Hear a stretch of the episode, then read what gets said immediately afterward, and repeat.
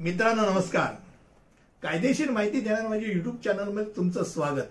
आणि आज जो विषय घेतलाय तो विषय दुसरी बाजू देखील ऐकावं. म्हणजेच कायदेशीर मॅगझिनचा विचार केला तर ऑडिओ अल्टरम पार्टेन आता हे फार काहीतरी वेगळं कायदेशीर बाज ऐकतो ऐकतं असं वाटत असेल. मात्र अजमल कसाबचं ज्या वेळेला खटला चालू होता त्यावेळेला ही गोष्ट लोकांच्या अगदी डोक्यात आली. आणि अजमल कसाबच नाही. निर्भय हत्याकांड असेल किंवा इतर अनेक असे बलात्कारी लोकांचे ज्या खटले चालतात त्यावेळेला या विषयावरती मोजून मोजून बोंबलून बोंबलून लोक बोलतात. ती गोष्ट काय? तर नैसर्गिक न्यायाचं तत्व जे आहे आपला कायदेशीर व्यवस्थेचा जो पाया आहे तो पाया दुसरी बाजू ऐका. दुसऱ्या बाजूला संधी दिली का? या बाबतीतला आहे. भारतीय कायद्यात कोणताही निकाल देण्यापूर्वी आरोपीला स्वतः किंवा त्याच्या वकिलामार्फत सुनावणी देण्याची संधी असते. त्याला डिफेन्स करायला संधी असते. प्रतिवाद करायला संधी असते. त्याचा स्वतःचा बचाव करण्याची वाजवी संधी त्याला देते की नाही दिली जाते की नाही हे बघितलं जातं. बलात्कार असेल खून असेल अतिरेकी असेल त्याचा प्रकरणाचा ज्या कोर्टात निकाल लागायचा असतो त्याच्या अगोदर एक वेगळी गर्जना नेहमीच ऐकायला मिळते. अरे अशा गुन्हेगारा मी ना कुठचाही विलंब नावता फाशीला लावो. टाका त्याला त्याला रस्त्यामध्ये ठेवून दगडाने ठेचून टाका. असं आपल्याकडे चावडीवरती निकाल देणारे बरेच असतात. आणि अशी जोरदार मांडणी लावून दिली जाते. खास करून जेव्हा बलात्कारी मुलीला चिन्ह विच्छिन्न करून मारलं जातं त्यावेळेला अत्यंत रोष असतो. आणि मग खटला सुरू होण्याआधी एखाद्या व्यक्तीला दोषीत ठरवलं जातं.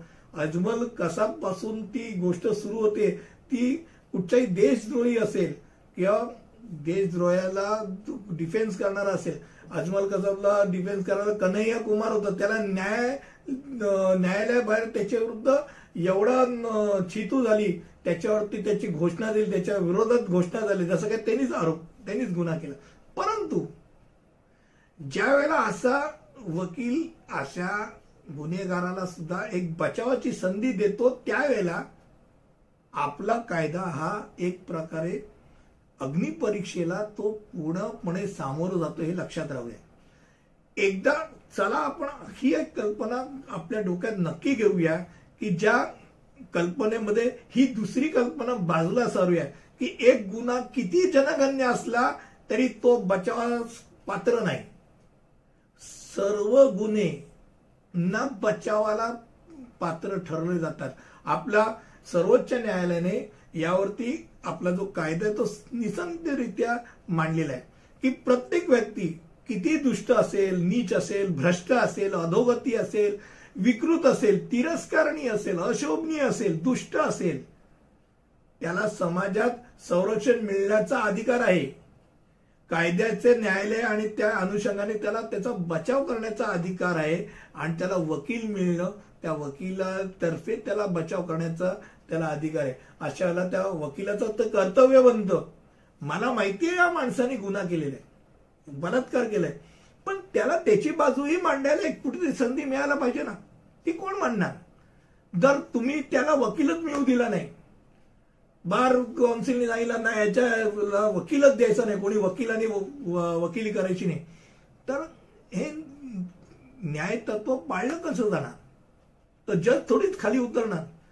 त्यामुळे हे फार एक विचित्र प्रकार होतो. पण आपली न्याय व्यवस्था आज तरी इतक्या अनेक असे मॅटर्स होते की जिथे काही वकिलांनी लोकांच्या शिव्या खाल्ल्या शाप घेतले. पण लढल्यामुळे त्या व्यक्तीला फाशी दिलं गेलं त्या व्यक्तीवरती दोषारोप पूर्ण झाला. हे लक्षात राहू दे. अजमल कसा प्रकरणामध्ये किंवा निर्भया प्रकरणात सुद्धा जेव्हा आरोपीला त्याच्या वकिलासोबत बचावाची संधी दिली गेली तेव्हा देश तापला होता. पण एवढ्या नाटकानंतर सुद्धा शेवटी हा नैसर्गिक न्यायाचाच विजय होता. आणि त्याला बचावाची संधी दिली गेली आणि नंतर त्याच्या विरोधात निकाल लागला त्याला फाशी देता आलं. हे डोक्यात राहू दे. त्यामुळे दुसरी बाजू ऐकण्याची ताकद तुमच्यात आणा कारण भारतीय न्याय व्यवस्थेमध्ये त्याची सोय ठेवलेली आहे. आजच्या या युट्यूब व्हिडिओमध्ये इतपत हा एक नैस हा न्याय तुम्हाला दिला प्रिन्सिपल ऑफ नॅचरल जस्टिस बाळगला जातो. हे डोक्यात राहू द्या. पुढच्या व्हिडिओमध्ये असंच काहीतरी घेऊन येईल. तिथपर्यंत धन्यवाद.